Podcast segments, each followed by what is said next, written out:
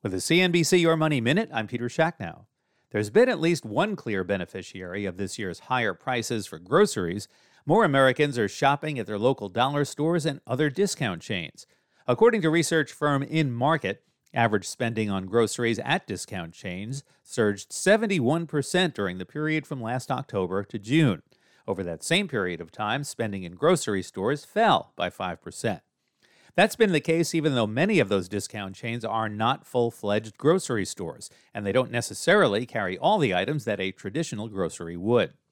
That trend has helped the stocks of companies like Dollar General, the biggest U.S. dollar store chain, Dollar Tree, owner of both its namesake stores as well as the Family Dollar chain, and Big Lots. All have bucked the overall trend, and the stocks have fairly significant market beating gains for 2022. Thank you for listening to your daily CNBC Money Minute, and you can find a lot more at CNBC.com. I'm Peter Schacknow. This podcast is supported by FedEx. Dear small and medium businesses, no one wants happy customers more than you do. So you need a business partner just like you.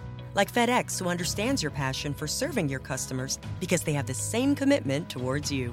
That's why FedEx offers you picture proof of delivery, packageless and paperless returns, as well as weekend home delivery to 98% of the U.S. on Saturday and 50% on Sunday. See the FedEx service guide for delivery information. What's more, FedEx Ground is faster to more locations than UPS Ground.